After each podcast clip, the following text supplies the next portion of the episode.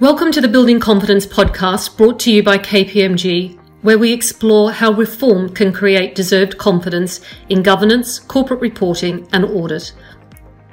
I'm Michelle Hinchliffe, and I'm your host, and I'm delighted today to be joined by Claire Payne to explore investor priorities and more broadly the role which institutional investors play in driving enhancements in corporate reporting.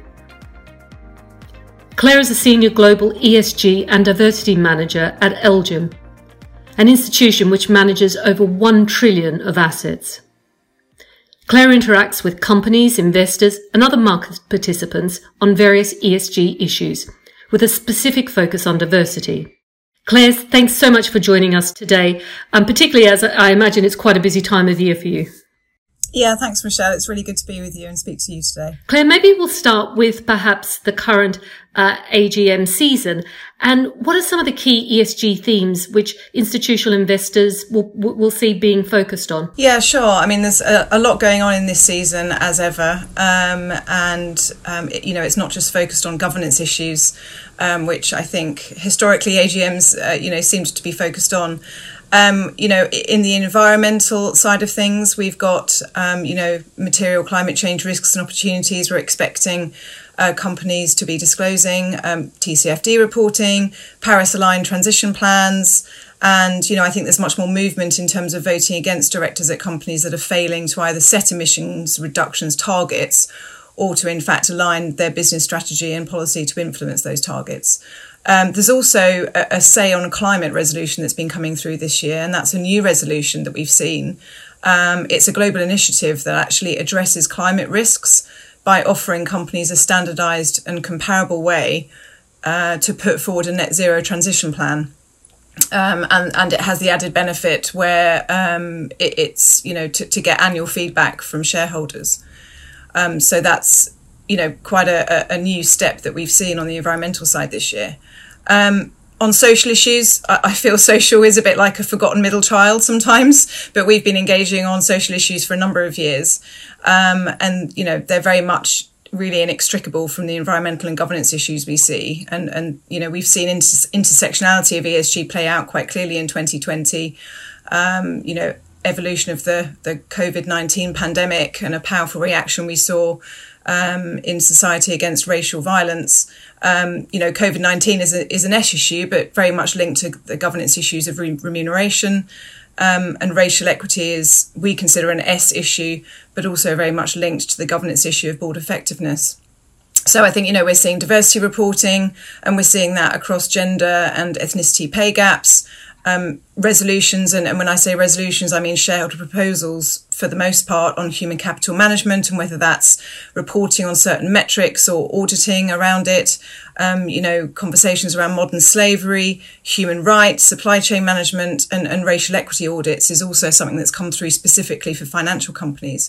So there's quite a lot going on in the social space. And then that brings us lastly, but certainly not least, to governance. Um, you know, typically the, the issues we continue to see are around board effectiveness, um, tenure and under board effectiveness, that that obviously brings through the diversity conversation, board leadership, um, and, you know, the independence of, of, of the board in terms of, you know, the role of chair and CEO, which we are still seeing combined in some markets, you know, predominantly the US um, you know, lobbying proposals, um, but also audit fees and audit committee expertise. Um, so there's a lot going on. Um, some of these issues we've seen before, but some some are a little bit newer. So, as you say, a pretty full agenda with with yeah. with that rundown covering all of the ESG. So maybe if we break that down a little bit and perhaps focus on, as you said, the the S part of ESG on the social side, which which you know, as you said, sometimes is forgotten about, particularly with the focus and quite rightly the important focus being placed on the environment and climate change. But perhaps if we come back to the, the social side, and you mentioned a number of the areas there, um, gender, ethnicity, racial, human rights. Maybe let me start with, with gender, um, because that has been the focus of investors for quite a while and dare I say has actually brought about considerable change. So be keen to get your views on um, the progress that's been made. Has enough been done? Is there more for companies to do um, in terms of uh, gender balance? Yeah, I think you're right. A lot of progress has, has been made, but it, it, has felt, you know, at times a little bit glacial. Um, you know, we have been focused on this issue for, for 10 years, really. Um, and we've been voting on this since 2015. So it, it feels like quite a long time now. Um, but yeah, progress has definitely been made. Now we see, you know, the FTSE 350 at, at 30% in terms of gender represent, representation at the board level. And I think that's been a really good starting point because the board level is the visible part of the company. Um, you know, we, we can see who who are the individuals, you know, in that team. Um, and I think it was the sensible place to start because we could quite easily monitor progress. But I think it's been, you know, very um, heavily discussed that it shouldn't just stop at board level. You know, that there does need to be representation um, in terms of diversity on executive committees. So, um, whilst there has been a lot of progress and, and we've sort of hit that minimum, and I like to remind people that it is a minimum of 30% at, at board level, um, I think there is still a lot more to do in terms of um, really getting that increase in representation at the, the other um, teams within a company. And essentially, the executive committee is the strategic thinking of, of, a, of a business. So it's really critical to get that diverse thinking into that team. Um, and we're not seeing that really happen. There's a lot of all, all male executive committees still. And, and when I say I'm talking about this. This is purely in the UK. I'm, I'm thinking about at the moment, but it's not the only market that that is struggling. Um, so I do think there is a lot more focus we can have, and, and we're certainly thinking about how we can um, put a bit more focus onto that. We've always um, been publicly um, transparent about the fact we do expect companies to have. Um, you know, balanced executive committees in terms of diversity. Uh, we don't place voting sanctions at the moment. Uh, and I can't, you know, say at this time when that might happen, but I'm seeing that in the very near future that we would want to start to place sanctions, voting sanctions on, on that part as well, because we've seen that that creates progress. Um, you know, when you place a vote against a, a, board chair, it's it's a very personal vote, and and it needs to be taken that way because that person is accountable um, at the board level for for that for that um, you know level of diversity. So it is taken seriously and it, it, it does really push change. And, and I think we've seen that. And I think ensuring that this conversation remains on the agenda and, and not feeling like um, we've suddenly got gender fatigue, that, that we need to stop talking about it, it, it is not an option. You know, we're still very much at the beginning of the journey. You know, we really want to see parity um, in terms of certainly gender at boards and then, you know, all the other elements of diversity being considered. Brilliant. So, in terms of, uh, so the companies are taking steps around disclosure of um, numbers, so the targets. Do you see sufficient in terms of the disclosure around the policies and what the companies are doing? Because the, tar- the the end goal is one thing, but I guess having that embedded in the underlying policies um, and processes, and actually for and for investors to be comfortable that they know what's happening, is that through disclosure or is that through greater engagement that companies need to be having with the with the investor community? I think it's a bit of both, really. And yeah, the data, the quantitative data is absolutely key um, because we, we can see progress against, you know, against that year on year. Um, but I think certainly the narrative is important. So the more qualitative information is is equally important you know, we want to see meaningful diversity policies. And that's not sort of a boilerplate language of, well, we think this is really important and it, yes, it's strategic for us. Well, tell us what that means. You know, really give us some information about what that means to you as a business, how you're trying to make change. And I, I you know, I appreciate the difficulty with companies where they don't want to make their annual reports too long and too wordy. But I think this is information that is really important. You know, this is essentially about the people that you have on the key teams in your business. And, and we need to see how you're um, ensuring that they are fit for the future. So I think companies can do better in terms of, um, you know, telling us that more qu- qualitative information, um, and also some of the challenges. You know, tell us you know, if you have a target and you haven't met the target, don't, you know, feel like you can't talk about that, that you've got to brush it under the carpet and go, oh, well, hopefully no one will notice. Um, you know, talk to us about your challenges because actually that will not only help investors understand, it will also help the business community learn from each other. Um, you know, we need to sort of start sharing knowledge a bit more. And I feel that sort of side of it has maybe never been there, or maybe if it has broken down a little bit, where companies can learn from each other. And I think to, uh, you know, to, to share the challenges and how they've got through those challenges I, th- I think would be enormously helpful. And, and to disclose some of that would really help investors understand how a company is really working on some of this some really great advice there and to, to, to directors and companies around being very transparent in this, in the disclosures. Um, Claire, perhaps maybe if we can move to ethnicity. Um, so there's some great progress, uh, but as you said, we're only at the beginning on, on gender. We're at the beginning of that journey. Um, can you talk about some of the challenges with eth- ethnicity and data? Because I can imagine that's, um, you know, we need data, we need good and reliable data. So keen to get your views on that, um, and any advice to companies you would have. Yeah, and you're absolutely right that the data is key, and we've seen that coming through, uh, you know, with the um, the work on gender. And I think um, when we put our ethnicity strategy in September last year, it was it was very much with the honest the honest comment really to say that the data we're going to be using we know is not perfect um, you know, we're using ISS assessed ethnicity data. Now, it's called assessed ethnicity data because a lot of the time, um, because disclosures from companies are weak in this area, ISS are having to make an assessment about the ethnicity um, of, of, a board.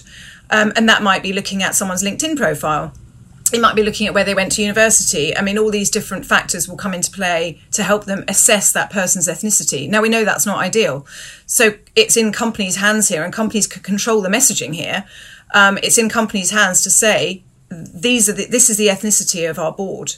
Um, and to be open and transparent about that will enable us to, to really understand um, the, the, breadth of ethnicity they have, um, which then obviously feeds into that cognitive diversity. So, um, yes, the, the, data by any means at the moment is not perfect, and we're very aware of that. Um, and the reason we also started to um, want to sanction companies, which we will do in 2022, um, we decided, you know, that was best for the UK and US markets because we are getting the better data through, but also they are markets we're able to make that judgment because, as we know, in, in regions such as Europe, it's illegal to, to collect this information. So that, you know, I've been asked about that a lot. I, you know, per, quite honestly, I don't know how we're going to push for change there, but we do need to do that.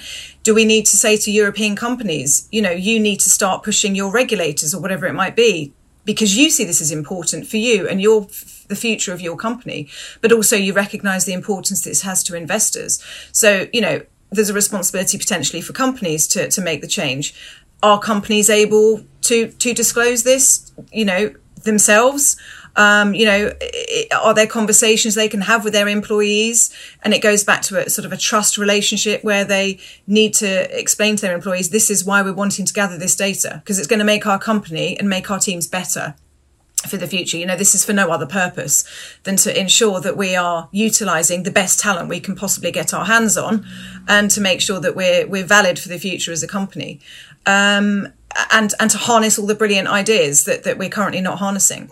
Um, and that then obviously goes through to economic growth. So, um, you know, there's a lot of different things at, at play here. So, you know, it, it, it's it's going to be, and I hate to use the word journey, but it is going to be a bit of a journey in terms of the data because ISS have, have been, you know, great at, at you know, starting to, to gather some of this data, but it's not perfect. They're aware it's not perfect. So we're saying to companies very clearly, the UK companies and US companies we've written to, you know, talk to ISS. Don't come to us as an investor with your data. If we if we're gathering data from ISS that's incorrect, then you go to ISS and talk to them about the data that they should be capturing on you. It could be that you're not disclosing it properly. It it could be some misinformation somewhere. So we're saying to companies, ensure that that data is as accurate as you can possibly make it, because investors are using this. They're using it for engagement purposes. They're using it for vote, uh, for voting purposes. Potentially, they'll be using it for asset allocation purposes. You know, ESG information now is so critical because it is now making investment choices, investment decisions. So um, the, the data piece is really important, but we, we know that it's not perfect, but all of us need to work together to, to make it the best it can be, I think. So there's a clear message there um, for companies um, to present the data very clearly, and ideally yeah. in in such a way that it makes it easy for that for that data to be analyzed. So there can be no no um, discussion over well it hasn't been interpreted properly. It's up to the companies. I think from what you're saying, clearly set it out, make it easy to be collated and analyzed. Yeah, I think the onus is on the companies here because they, they, they are understanding more and more the importance of data and how to report that data. And, and I don't think it would be an excuse for a company to say, well, I didn't realize this was important. I didn't realize investors were interested in this. You know, there, there is that understanding there. And I think, you know, there has been challenges and questions around, well, well, you know, when we're talking about racial diversity, what are the categories that we use? You know, this is, you know, sensitive stuff that we're talking about. And it is emotive. It's an emotive subject. Um, and, you know, certainly um, many companies say, well, they use the census categories. So it, it, it's kind of having a, and also a, a sort of agreement might be the wrong word, but it's having a consensus, I suppose, around the, the, the, the, categories of data that we're using. And also, we are saying to companies, disclose it in the same way that we would say for gender. So, disclose it in terms of board level, executive committee level, management level, and, and broader workforce level. And companies have to also, the onus is also on companies to define you know what the management level is and and keep that a consistent bucket if you like year on year so that that data can be comparable year on year it, it's clear what the board is it's clear what executive committees are but that management space can be a bit fluffy um, so I think it's important for companies. It's not up to me as an investor to say, well, I think these are the people that are management. That's up to companies to tell us. Okay. So, so a couple of questions on that. Let me first go back to something you mentioned, um, that you will start sanctioning companies in 2022. Can you explain a little bit more about that and, and uh, what, what do you mean? Um, and perhaps what those red lines are or those bright lines, if that's the way you're looking at it. Yeah, sure. So um, we wanted to align ourselves with the, the, the excellent Parker review that's out there that expects uh, UK companies, FTSE 100 companies, to have one person of racial background on the board by the end of 2021. Um, we're racing towards that, aren't we? It's six months away.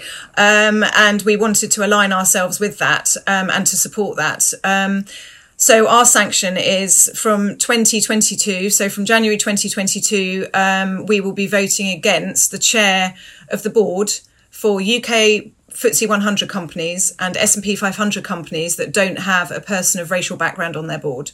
And it's just one, it's one person at this stage. So it's a, it's a fairly low ask, but it's, you know, we need to start somewhere. And I think that's always the key point to remember. We do need to start from a sensible place.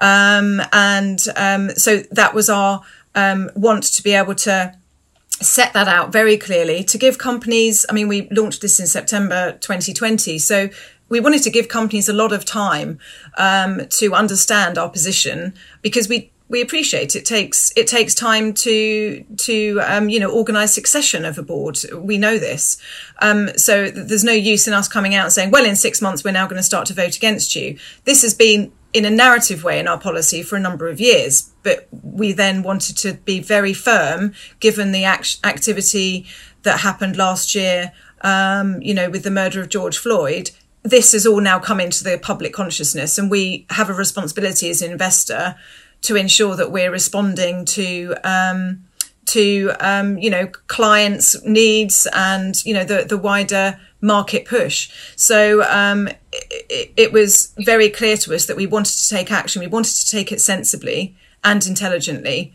Um, but that's where we've come down to as a red line um, that we will be voting against those board chairs and chairs of nomination committees in the states um, from 2022, and, and, we're hoping that will, um, you know, ensure companies are focused on this issue and start to make change.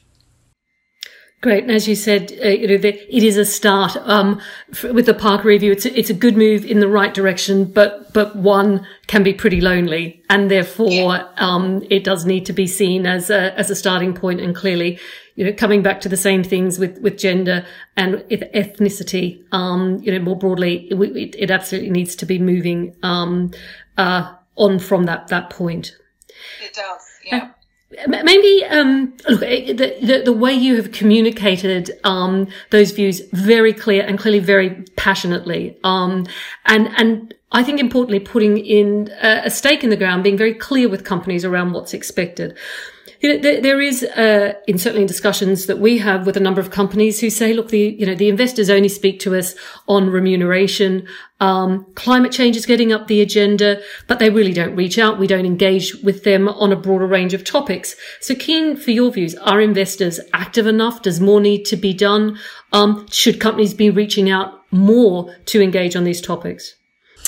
Um, I think investors. I think it, you know it, it will always be a mixed bag in terms of action that investors take, and and I think you know investors will will have a different approach um, to voting. Will have a different approach to engagement, and and how that you know the responsibility they they take for that. Um, for us, engage, um, engagement has always been a, a, part of our philosophy. Um, and voting is very much linked. So voting doesn't sort of sit as a function alone. You know, it's very much involved with our engagement activities and it's also linked to our ESG scores. So the, the factors that we have within our ESG scores, there's 28 indicators um, across ESG and also transparency. They are factors that we will vote, we will vote on. Um, so, you know, every, everything is kind of linked up.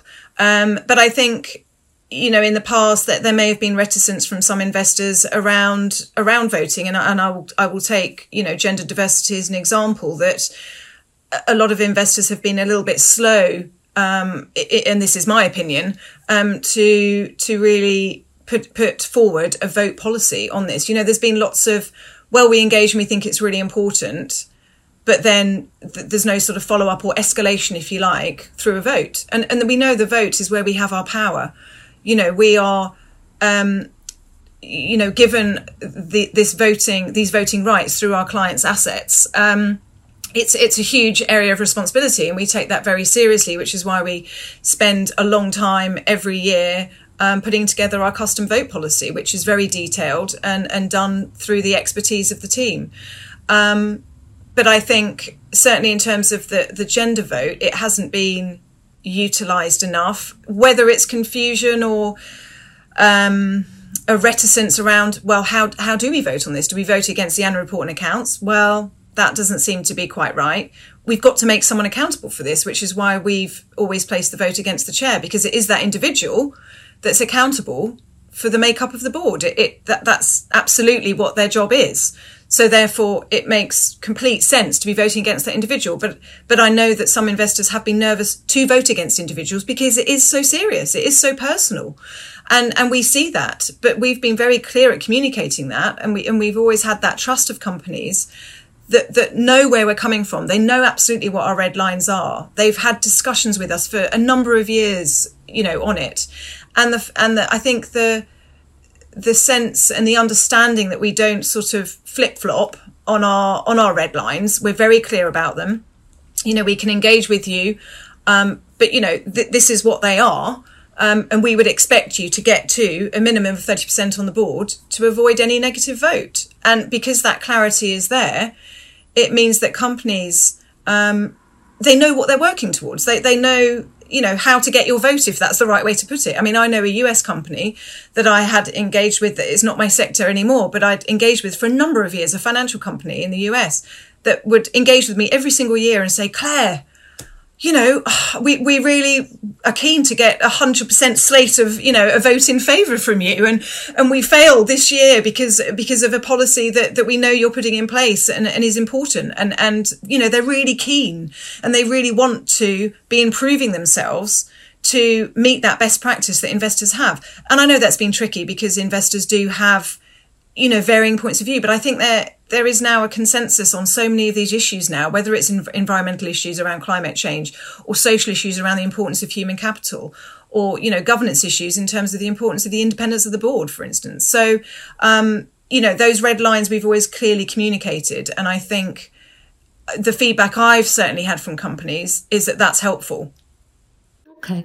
And we've spoken a little bit about engagement with the companies. Claire, um, does is that level of engagement or is that important um, in terms of influencing a voting decision you may take? So if you engage with a company up front and you can understand where they're coming from, uh, will that and could that influence your your voting? Yeah, of course. Um, you know that that's that's one of the you know key reasons for engagement is is you know to to be able to understand where a company may be coming from and that they you know we will always say we would want what you're telling us to be public information um, and publicly, you know, out there for, for the whole market. Um, so yeah, we will we will um, you know potentially change a vote on on the back of a, of a successful engagement.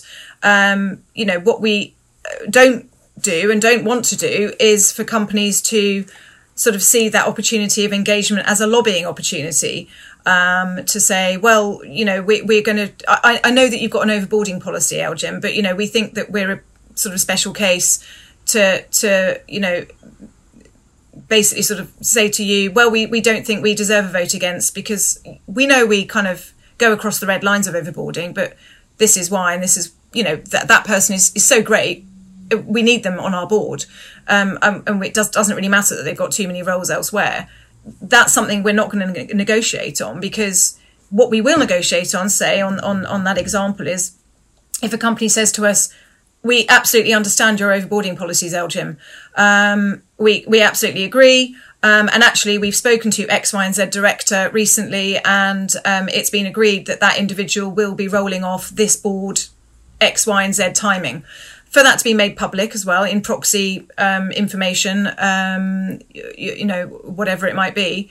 Um, and that will then be okay, we would have voted against, but we know that you've made that commitment, you know, in writing publicly with a timeline attached, as it were and then we will be able to take that consideration away to say we may change the vote there. I mean, and that's a you know a simplified uh, sort of scenario, but but yes, absolutely, engagement is a, is a really critical part uh, of our process and our stewardship activity. Great. So let me um, come come back to the data and the disclosures that are in the uh, in the financial statement. So really important around the clarity that we we mentioned be- before, and to to really to tell the story um, be, behind that. Um, is there and so if I link that also, um, Claire, with the BEIS uh, consultation, which is happening at the moment, there is uh, a lot of proposals or, or uh, out for debate around is greater assurance needed over some of this data? Climate change is one, but also uh, in, in other areas, particularly if it influences the remuneration of executives. So perhaps diversity targets and what's being achieved there. Do as as as investors, do you feel like you need assurance over those numbers, or do you feel like um, what the, the information that's being presented by the company is fine as it stands in the front half, given there is, as I said, very well very little assurance provided over numbers in that front half of, in the front half of the accounts. Yeah, I mean, I think you know, to my mind, more assurance really is necessary. Um, and you know, certainly in our, our transparency metrics that we have that I, I briefly mentioned on mentioned in our ESG scores, you know, we have several indicators there that are around director disclosure, uh, remuneration disclosure, scope of GHG emissions, verification of ESG reporting standards. So, um, and you know, you know, tax disclosure. So, you know, the verification of ESG reporting standards, um, you know, is is something that we're asking companies to be transparent about. So, yeah, I think you know the the the, the verification auditing of, of of these points. I think is certainly you know important to give investors comfort that you know there is that verification behind it. It's not just a sort of company spitting out numbers and saying, well, you know, this these are the numbers we have, and you sort of have to believe them. Because I think there has been, as we know, cases of um, you know, you know, potentially greenwashing and, and things like that. So I do think that verification is is important, and I think there will be more focus on that definitely. Yeah, with the with the review. Great. Um, Claire, I, we're running out of time, and one final question I am keen to ask you is, um, if, if so, maybe some crystal ball gazing, but if you in five years' time, ten years' time, and you look back, what do you think will be the biggest driver of change? And I'm going to ask you within the social context. We've spent a lot of time covering that today. So, in terms of moving ahead on the social agenda, what, what do you think that would be? That's a really interesting question because um, when I saw this question asked, I was actually going to say I think clients becoming more interested in how our, how their managers vote, but that's a governance issue. So I think on the social side, I think you know this push on diversity is is just so key. But I think there needs to be the understanding around the intersectionality of those diversity elements, and I think there needs to be a bit of a mindset shift um, to really understanding that the, the, the, the difference of people is what we need to harness. And so we, we really want to be in a place where we're not sort of saying, well, that person's of racial background, that person's a woman, that person is 60, that person is 40. You know, I think we need to be looking at this in a much more holistic way. So I think the this push on, on gender and this change we're seeing on, on, gender in terms of diversity, the push and the change we're seeing, and I and I am really excited about coming through on racial difference. Um, I think that will then sort of culminate, and I think we'll look back in hopefully ten years' time, and we won't be sort of pulling out the the, the, the, the sort of streams of diversity. It will just be a much more holistic, all-rounded understanding of um, the fact that we need you know, diverse teams to make the best decisions. Um, I think also, you know, the, the, the conversations that we're having and certainly the collaborations we're part of on human capital management is so essential. You know, companies need to be disclosing I mean, the, the, the, people are a huge asset, not a, not a cost. They're, they're an asset. So we need to be understanding more information about that human capital asset at companies. And I think the reporting there will also um, I think get better because we're we're we're sort of you know asking for sort of very basic data points at the moment as again a place to start. Um, but I think um, that focus on human capital and companies trying to tell us more about that, I think will will be you know quite significant. Brilliant. Claire, thank you so much for, for taking time and sharing your thoughts with us today. Your, your passion and your clarity, um, of, of thinking, uh, ha- has really come through. There are so many takeaways, um, you know, from, from this discussion. And I think for me, you know, what is really clear is, you know, investors, yes, they are focused on results, but they're equal, what's equally as important is how the companies deliver, deliver those results. And that's really where ESG comes in. And, and if you can't deliver the results in a sustainable way, um, that, and, and that you're a good corporate citizen, then the investors quite rightly are going to stand up and they're going to take action. And that, that really has come through um, today. So thank you so much for sharing your thoughts. Um, looking forward to uh, our future podcast. We've got many great guests like Claire who are, who are passionate about good governance. So please subscribe to the podcast to get alerted when the new episodes are published. Thank you very much and goodbye for now.